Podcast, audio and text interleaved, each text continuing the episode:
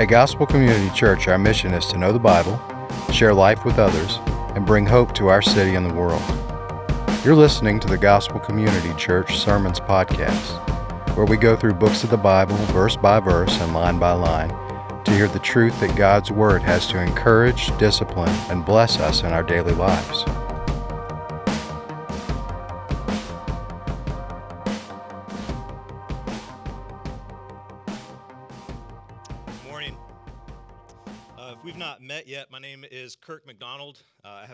Privilege of being uh, one of the pastors here at the church. Uh, and this morning, I'm honored uh, to bring to you God's holy, inspired, and inerrant word.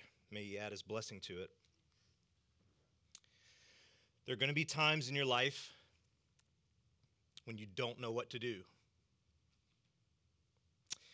When the answer is not clear, when the next step that you need to take is not obvious when all the options that are on the table come with a great cost. And so the cost of picking any of those options seems like a mistake. Again, there's going to be times in your life when you don't know what to do. My wife and I faced just such an occasion almost 10 years ago now. We were in the hospital and uh, we were there. It was um, actually six weeks before our first daughter was supposed to be born, and the doctors gave us two options, and both of those options seemed like a mistake. Both of those options were kind of non options. Uh, she had a disease called preeclampsia, and essentially, there's really no real cure to the disease. Um, it's kind of where the woman's body is kind of rejecting the pregnancy. And so, option one was to induce labor, uh, but that early in pregnancy ran a great risk of losing our daughter. Option two was to continue with the pregnancy, putting uh, my wife at great risk. Uh, her major organs had begun uh, to shut down, and so the choice was between my daughter and my wife. What do you do? There's gonna be times in your life when you simply don't know what to do. By God's grace, that story has a happy ending. Our oldest daughter came out kicking and screaming and really hasn't slowed down since. And uh, Chelsea has recovered. But in that moment, in that moment, I, I, I remember, I remember the doctor giving us those two options and leaving the room. And I remember grabbing her hand and kneeling on the hospital floor and crying out to God because we did not know what to do as a pastor. Um, I'm asked to counsel people, usually in these times of great crisis, in times of sickness and death of a loved one, when there is a miscarriage or infertility or thoughts of suicide. And I'm asked, Pastor, what do I do? And full disclosure, there are many, many times where I do not know what to tell them to do. This is why this morning's passage is so incredibly important. This is why this morning's passage brings us such great hope because it says if anyone if anyone lacks wisdom, let him ask God who gives generously to all. Don't, don't, don't you see in those moments, in those times where we don't know what to do? God says, I know what to do, and I want to tell you. I want to be there for you. I want to help you along in this time of crisis. This is why it, this passage is so important. Our perspective on crisis, in crisis, in our suffering and painful situations is incredibly limited. We cannot see every single angle, we cannot understand the scope of the decisions that we make in those times of crisis but God understands. God does, and He is saying in His word that He is eager to give us wisdom. So He knows what we need to do when we do not know what we need to do. Here's what I want to do quickly. I want to go over what we saw last week in our text. I want to talk about uh, what James is saying to us, and then I want to make the connection to our text this morning. So, a quick recap of what we saw last week, and then I want to show you the connection between joy in suffering and asking for wisdom. Can we do that, church family? So, what we saw last week is James is telling us to have joy in suffering. It, it sounds so counterintuitive to, to have joy in suffering because the natural reaction of us all in times of suffering is sorrow.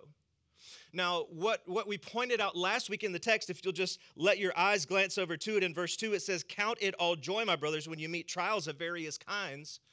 He's not saying that joy is the only emotion that you are allowed to have, right? So, in times of suffering, only joy. Just be happy about it. That, that's, of course, that's not what he's saying at all. But what he's saying is, is the Christian has a unique perspective to have joy with sorrow. Not sorrow upon sorrow, but, but sorrow mingled with joy, is what James was saying. And the reason that he was saying that is because James insists that God uses our suffering for his glory and for our good. That suffering actually shapes us and molds us into the image of Christ. So if you're taking notes, God is sovereign over our suffering. He not only allows it to take place, he uses it for our good and for his glory. So, during times of suffering, during times of crisis, the Christian has a unique perspective to where he can have uh, joy in times of suffering, knowing that God is sovereign, knowing that God loves us, knowing that God is using that pain, knowing that God is using that suffering to shape us and mold us, and that every moment of our suffering, none of it goes to waste because God is using it. That's, that's what we saw last week. James is saying God is going to use that pain. He has not left you, He has not forsaken you. Again, James is writing to a suffering people, is he not? These people that James is writing to, they have been persecuted for their faith and they've been driven out of where they lived. Um, they, have had to leave their homes, leave their livelihoods, leave their jobs, leave their possessions, and they've been displaced to somewhere else, and now they're just trying to survive. That's the people that, that James is writing to, and he is insisting to them that the suffering that they are experiencing, God is using, and that they can have joy during their suffering. That, that's the recap from last week. Now, let, let, let's do this. Let's connect it because I want you to see that there is a connection between you can have joy in suffering and asking God for wisdom. Here's how it connects. If you are having hard times, if you're having uh, these types of sufferings, is it easy or difficult to believe that God is actually still in control? So, if you are suffering, if, if, there is a painful situation, if you're experiencing crisis, is it easy or difficult to believe that God is still in control, that God still loves you, that God has not forsaken you? Is it easy or difficult? Difficult. It is, it is difficult to believe that God is still in control. It is difficult to believe that God has not forsaken. It's, it's, it's hard. And so, what James is saying is he continues this thought. He says, if you're having trouble believing that you can have joy in suffering because God is using your suffering, if you're having difficulty believing that, ask for wisdom. So it, he, he actually connects it with the word lack. I want let's, let's get into the text, look at it. So, he, so look at the end of the section. Uh, he says, verse 4, and let steadfastness have its full effect, that you may be perfect, complete, lacking in nothing. Verse 5 If anyone lacks, see the connection? He, he's connecting these two things together. He, he's letting you know that you're not the only one who struggles to believe that God is still in control when you're in crisis mode. Uh, help me today, God. Okay, so so he's letting you know that you're not alone. In when you are in pain and suffering and in crisis mode, you in your heart you're thinking, God, where are you? God, what are you doing? And he says, Ask for wisdom, so that you may be complete, complete and lacking in nothing. If anyone lacks wisdom, let, let him ask God. So that, that's the connection. Let me go ahead and just give you the whole sermon uh, in, in, in, a sentence because I want us to get into our text. Here's the big idea. If you're just one, one main point for the whole sermon, here it is. Your hope in times of crisis is not that you will provide the solution but in God who gives wisdom. Your hope in times of crisis is not that you will provide the solution, but in God who gives wisdom. Meaning this, you don't have all the answers. You don't need to have all of the answers. Meaning this, the pressure is off. Don't you see what this text means this morning? Everybody in the room can just take a deep breath and let it out because the pressure is off of you because this text is telling us to ask God, and God wants to give us wisdom to the crisis that we are facing. You have nothing to prove, the pressure is off. Your hope in life is not that you will get it right. God, I feel like that all the time. I feel pressure on me in situations to get it. You got to get it right. You got to say the right thing. You got to do the right thing. You have to have the answer, right? Wrong. You don't have to have the answer because God has the answer. Your hope is not that you will figure it out. At any moment in your time of need, you can reach out to Him, the God of infinite wisdom, because He is near. He will give you the wisdom, He will tell you what to do. Just let that wash over you this morning and relieve you of fear and anxiety and uncertainty and doubt. Just let it go. Do what Elsa does, let it go. Hashtag I'm a girl dad. Now, God's word is going to set somebody free this morning. Somebody in here is facing an impossible situation. I know some of the situations that some of y'all are facing, and they seem impossible, but this text can set you free because God wants to give you the wisdom that you need to make the decisions that you have to make. Amen? Amen. That's the sermon. I'm done preaching. So, what I need to do now is get to the text so we can work through it so that you know uh, that what I just said is actually in there. Amen? So, we need to get to the Word of God. I'm looking at verse 5. Are y'all with me? Verse 5 says this If any of you, let's stop there. If any of you, is, is James imagining two groups in his mind? A group over here, and they have all the wisdom that they need to make all of the tough decisions in times of crisis. And then there's this group over here in James's mind that they actually lack wisdom and they are the ones that need to ask. Well, certainly not. certainly not. James is being pastoral. Uh, James is being nice. He, uh, he's, he's letting them know hey, we, we all, uh, all of us, if any of you, at that point, everyone in the room goes, oh, it's me. I, I, I'm, la- I'm lacking wisdom. I, I, I need for God to send His Spirit in a powerful way to rest upon my heart and my mind to give me guidance in the decisions that I need to make. That's, that's everyone. If any of you lacks wisdom, we all, every single one of us, lacks wisdom. So this verse, okay, this verse is not for the person, it's not only for the person that you're thinking about in your mind who last week made some really terrible life choices, right? So you, some of y'all are already thinking about somebody who lacks wisdom. This verse is not only for them, this verse is for you, and this verse is for me because all of us lack wisdom. Write this down. The first step on the pathway to wisdom is seeing your need for it. Uh, if you're going to ask God for wisdom, it begins with seeing that you lack the wisdom that you need. You lack the wisdom that you need in your time of crisis, in your time of suffering, in your time of pain. You're going to need to make some really important decisions that are not only going to affect your life, but affect the life of your family. And in those times, you need wisdom. You do not have in yourself what it is that you need. You need an alien wisdom.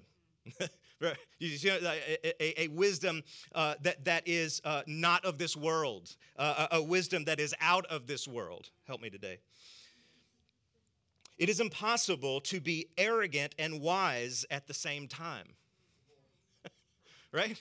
It's impossible to be arrogant and wise at the same time. It is not possible. You have to begin by seeing your need for wisdom so that you can ask for wisdom. Again, this is, is a, there is a huge sense of arrogance to saying and believing that God cannot and does not use our suffering for his good or for his glory and for our good. Why is that arrogant? Well, because he is God and you are not.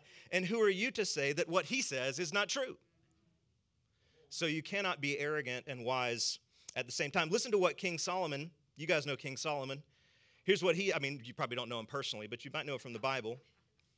Listen to what King Solomon has to say when he's praying and asking God for wisdom. 1 Kings 3 9 says this Give your servant, therefore, I love this, an understanding mind. Solomon asks God for an understanding mind to govern your people that I may, look at this word, discern between good and evil. For who is able to govern this, your great people? Solomon could have asked God for anything he wanted to, but he asked God for an understanding mind, the ability to discern between good and evil. Why? Why did he ask for that? Did you see at the very end of 1 Kings 3 9? Did you see? He says, For who is able to govern this your great people? He's saying to God, I can't be king. I can't govern these people unless you help me. King Solomon begins with, with this sense of humility so that he can be wise. So he, he begins with, with humility. Again, verse 5 If any of you lacks wisdom. What is wisdom? What is it? We haven't given a definition for it yet. We probably ought to do that, don't you think? Well, let's begin with two things that it is not. First, wisdom is not a list of rules.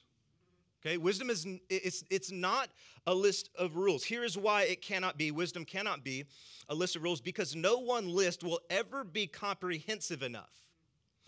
M- meaning when you are in crisis, meaning when you are suffering, when you are in pain, when you're facing a difficult situation, it's multifaceted, is it not? There's so many little details that are in there. There's so many feelings that are wrapped up in it. There's different people that are involved. You, you got so much junk from your past that's like weighing in on that thing. And so, a simple set of rules can never comprehensively address the complicated problems and situations that you face. So it's not a list of rules. Wisdom is not a list of rules. Second, wisdom is not knowledge.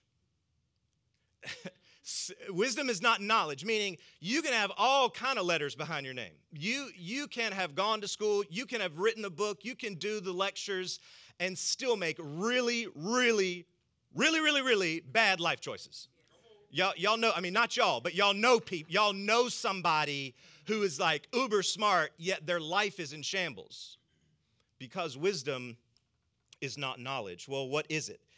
So I had like several, several, several definitions, and I was only going to give you one, and then I changed my mind, and I was going to give you all the definitions. Okay, because because wisdom is it's very comprehensive, and so I want to look at what wisdom is from several different angles. Can we do that, church family? Okay, first is this wisdom is knowing the will of God in any given situation, which leads you to a practical direction on how you should live.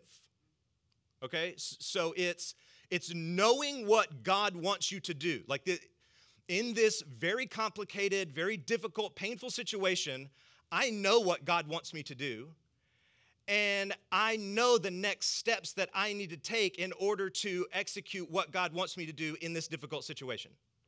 That's wisdom. If you got that, God gave that to you. Amen. That's that's wisdom.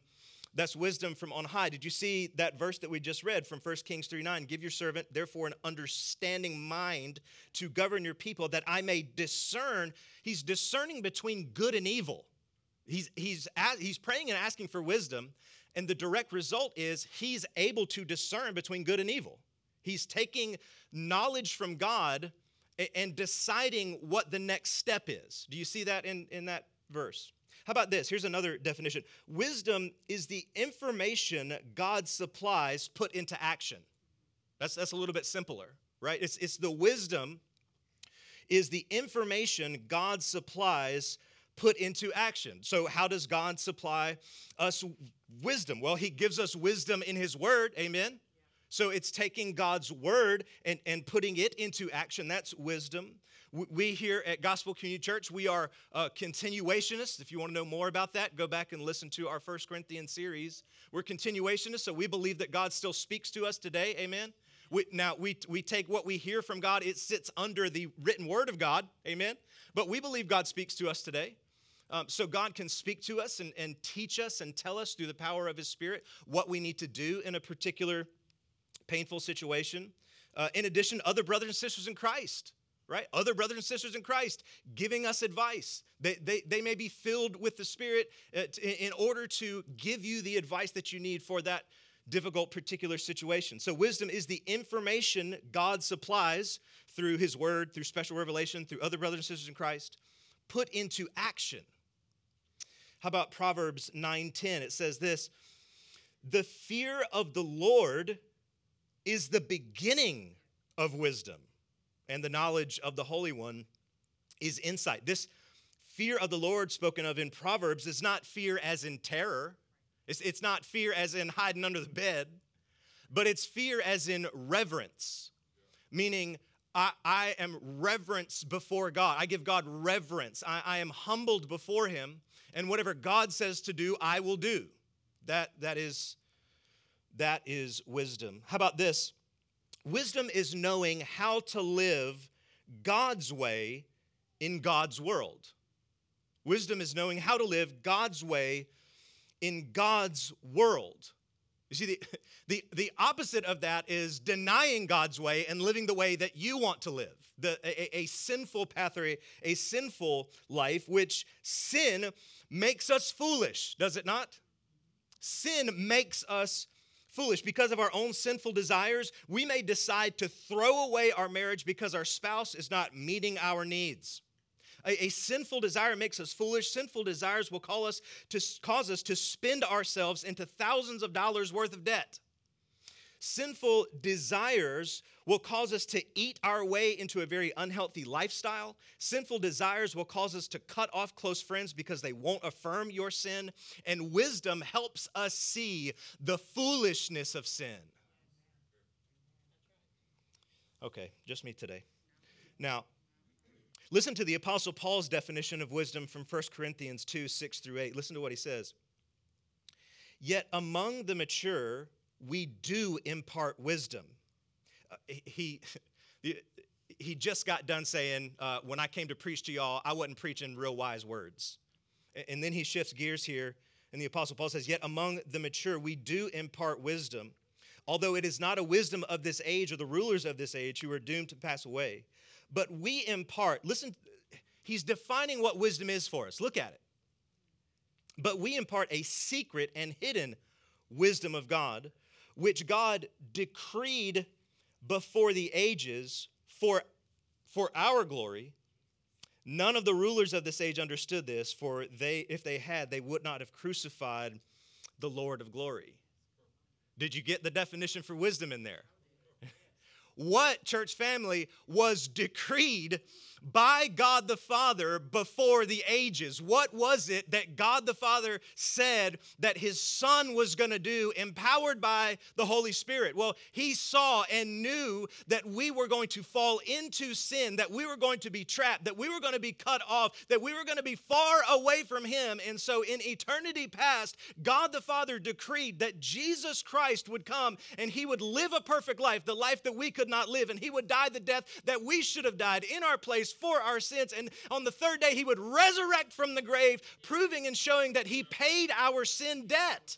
That's the gospel, church family. So if, if you're taking notes, wisdom is seeing every situation clearly through the lens of the gospel.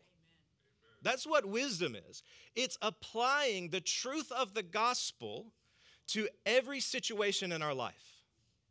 It's seeing the world with gospel eyes. It's listening to other people with gospel ears. It's asking questions like this How does Jesus' sacrificial death inform the choices I will make when I am faced with my family drama?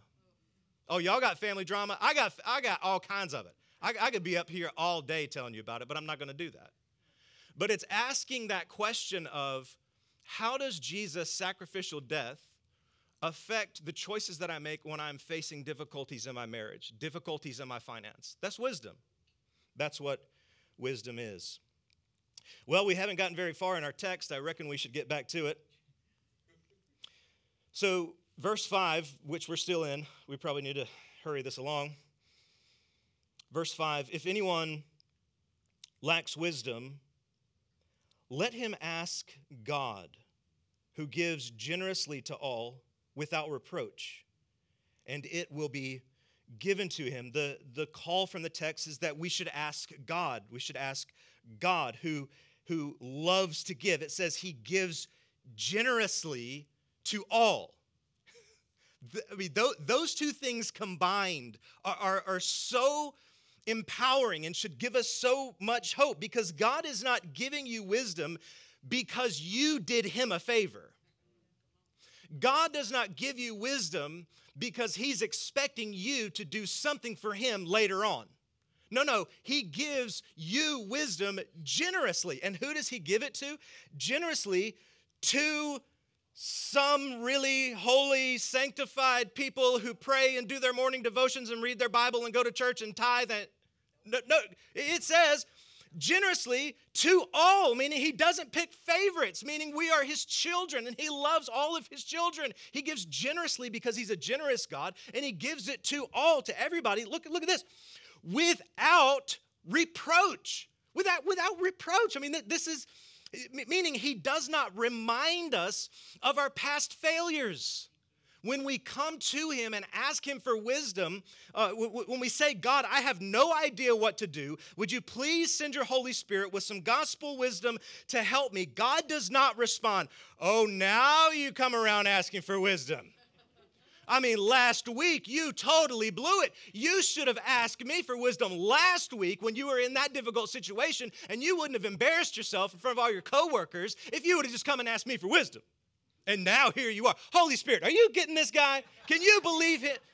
Without reproach, generously to all without reproach. This, this is incredible. This, this should again wash over us and let us know that the pressure is off of us that God is eager and, and, desires to give us the answers that we're searching for in the midst of our crisis.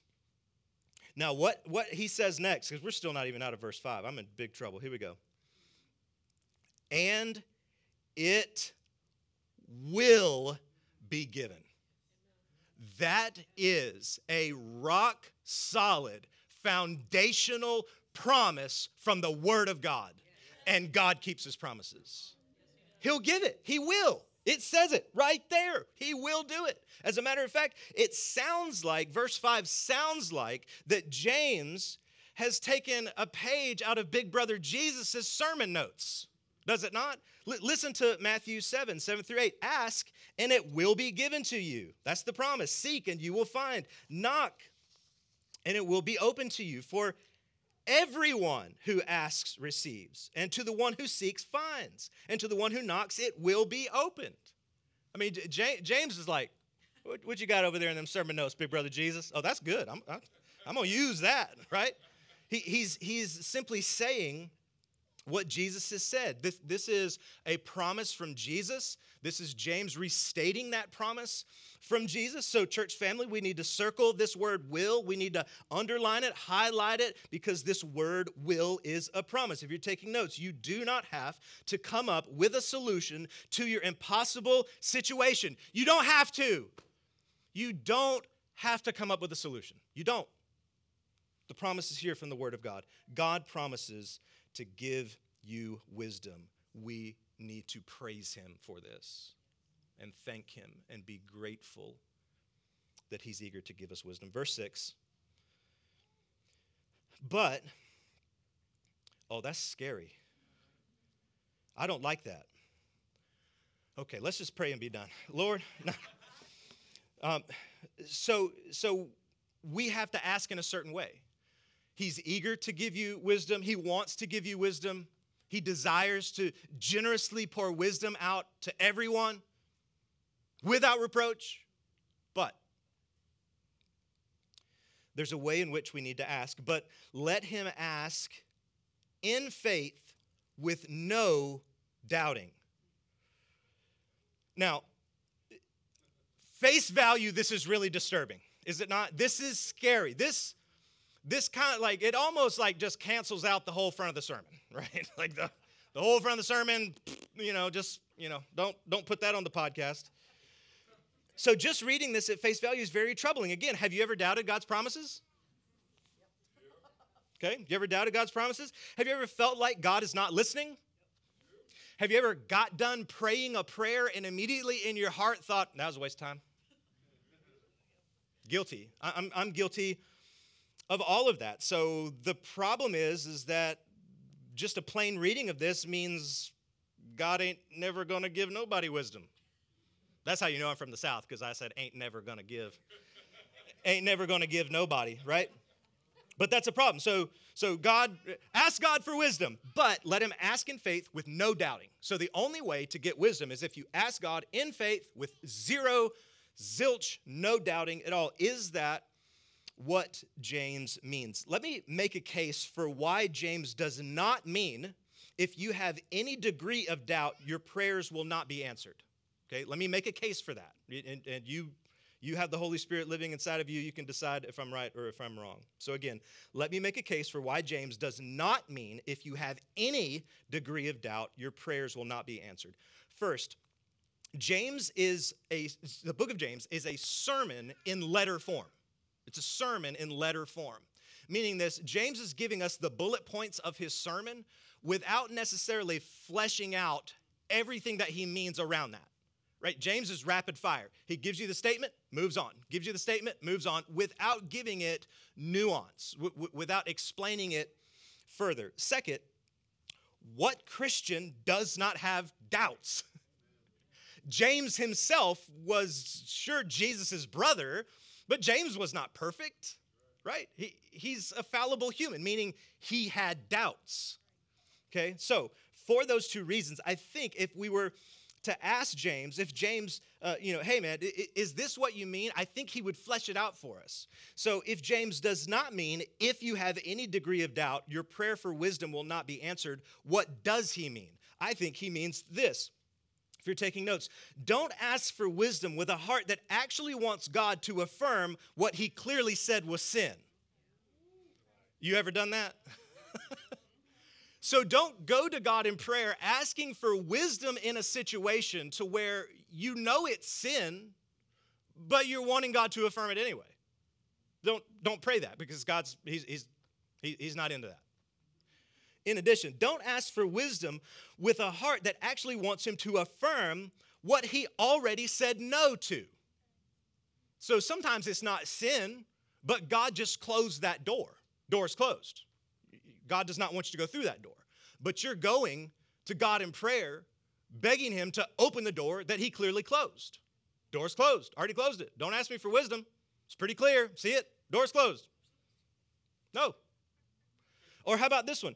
Don't ask for wisdom when your life is clearly outside of the wisdom God has revealed in His Word. Don't don't go asking for wisdom when you're living a double life, a, a, a life that, that dresses up nice uh, on Sunday morning and says, Hey, brother, how are you? Good morning, good to see you. Hands raised, oh, God, praise Him. And, and then you live a totally different way outside of a Sunday service. Your, your life is, is going down a totally different path than what God has laid out in, in His Word. That, that's, that's what He's saying. That's the type of doubt that he's talking about. He's talking about a person with one foot in and one foot out, meaning they claim to be a Christian, yet they live uh, a, a, a, totally different type of lifestyle. You have to remember, James is the faith without works is dead guy. So he wants your life to be matching up with what it is that you say you believe. That's what he is saying. James is the show me your faith with your life type of guy. If your life does not look like you love Jesus, don't bother asking for wisdom because you have not followed the wisdom that has already been given to you. Now, James will describe this person for us, and there are two main characteristics that this type of person, this type of person that, that he's saying, don't bother asking God for wisdom, this, this one foot in, one foot out person, he's going to describe him for us. And the two main characteristics that he has is this he's directionless and he's unstable.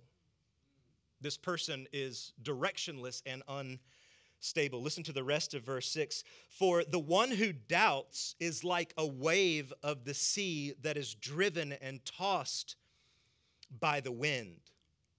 Now, these are not the type of waves, he's not describing the type of waves that just keep coming in and crashing on the shore.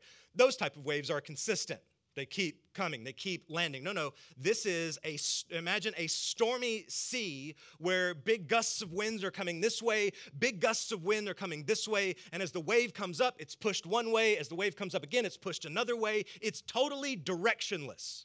That's what this type of doubting is. This type of doubter uh, has no direction, none whatsoever. This is someone who wants wisdom from God one day and wisdom from the world the next day. This is somebody who has one foot on the up escalator and one foot on the down escalator. It's not gonna go good. Practically speaking, this is someone who is asking God for wisdom and asking their community group for wisdom and also listening to their non Christian friends who have no knowledge of the scriptures. Help me today. As a pastor, as a counselor, we experience this all the time. They, people will come to the church, they'll come to me as a pastor and ask for wisdom. I need help in this situation. And then that next Friday night, they're sitting around with their non Christian friends who have no, no knowledge of the Bible at all, getting wisdom or getting answers from them. And their non Christian friends who have no, no knowledge of the Bible are saying, Oh, girl, yeah, just, you just got to live your own truth and do your own thing. And, you know, you, you need to do what makes you happy. No, you don't. You need to obey the Word of God verse 7, before I have to fire myself. Verse 7. For that person must not suppose that he will receive anything from the Lord. He is a double minded man, unstable in all his ways. Now, what is so interesting about this is this word in the Greek, which again I will not attempt to pronounce because I would only be embarrassing myself. This word double minded, this is the first time that this appears in, in Greek literature whatsoever. Most commentators believe that James actually made this word up to, to convey this truth that he's trying to communicate with us. The word double minded literally means in the Greek, having two souls. One foot in, one foot out, having two souls, having two minds, a double minded man is, is what he is talking about. Again, it sounds very much like James is copying from Big Brother Jesus' sermon notes. Matthew 6, 24. No one can serve two masters, for either he will hate the one and love the other, or he will be devoted to one and despise the other. You cannot serve God and money. Do you hear what James is saying? This is so important, so crucial as we're in our times of crisis and praying for wisdom. This is how we have to pray. Listen to this doubt that produces a double life robs prayer of its power. Doubt, meaning, I'm not sure that the way God is calling me to live is the right way. Meaning, I know God says this in His Word, yet I'm going to do this anyway. That's doubt. That's a type of doubt. And that type of doubt produces a double life and it robs prayer. The prayer that you cry out to God when you're in the midst of crisis, when you're struggling, when you're in pain, and asking God for wisdom, that type of doubt robs that prayer of its power. What are we to make of this, church family? Let me, let me try to apply this text quickly. It's actually not a difficult task to do. The application is pretty clear, right? So, so I gave you the big idea. We just exegeted the text. My job now is to apply it, but the application is really simple, is it not? Here it is pray and ask God for wisdom. Pretty, pretty plain. Pray and ask God for wisdom, knowing that the wisest thing to do is always that which would bring the most glory to God. So, your prayer in your time of crisis, your prayer as you struggle, your prayer as you suffer, sounds something like this God, I'm hurting. God, I'm, I'm struggling and I have no idea what to do. God, I need your wisdom. God, would you show me what to do in this situation that would bring you the most glory? That's how you pray. That's how you pray. You ask God to show you in a very messy, in a very complicated, in a very difficult situation, the next step that you need to take that would bring him the most glory. Because it's not always clear. It's not always clear. I mean, what if what if you're in a church and that church gets way off mission? Way off message, way off mission. What do you do? Do you stay and fight for the health of that church? Or for the sake of your family, do you leave and find a faithful Bible preaching church? Well, that's a very complicated question. That's something that you would need to pray and ask God for wisdom. What about if you're in your community group and somebody says something that offends you? What do you do? Do you just forgive that person and move on? Right? Hey, they said something offensive. I'm, I'm going to forgive this person. They, they didn't know what they were saying. Or do you confront them because you don't want them to make the same mistake and hurt someone else? That's a very complicated situation. That's a situation to where you would need to pray and ask God for wisdom because in, it, in those two examples, either way could glorify God, could it not? It could. But discerning which way, we need help. We need help. And so God here says He'll give you wisdom in that situation. I said it at the beginning, I'll say it again. Your hope in times of crisis is not that you will provide the solution. Weights off, pressure's off. Take a deep breath this morning and let this wash over you. Your hope in times of crisis is not that you will provide the solution, but in God who gives wisdom. You do not have all the answers. You do not need to. The pressure's off. It's okay to not be that impressive. You don't have to be impressive. Yeah. How much time do we spend trying to be impressive? We don't have to be impressive. We have a God who's eager to give us wisdom. You have nothing to prove. The pressure is off. Your hope in life is not that you will get it right. Your hope is not that you will figure it out. At any moment, in your time of need, you can reach out to Him, the God of infinite wisdom, because He is near. He will give you wisdom. He will tell you what to do next. Just let that wash over you and relieve you of fear and anxiety and uncertainty and doubt. Let it go. God's word is going to set somebody free this morning. Amen. You know what God is eager to do, He is eager to give you wisdom. Let's pray. God, let us begin with humility, knowing that we need wisdom in our times of need. Lord, as we struggle to believe that you use our suffering, as we struggle to believe that you are sovereign over our pain, give us wisdom. Lord, I pray now that you would pour out your wisdom on us. Lord, that we would examine our hearts and see if there is doubt that's leading to a double life. And Lord, that we would repent of that double life and we would begin not to live as a double minded man, but as a single minded person fixed on the glorious gospel of Jesus Christ. Lord, give us wisdom in our time of need. I ask these things in Jesus' name.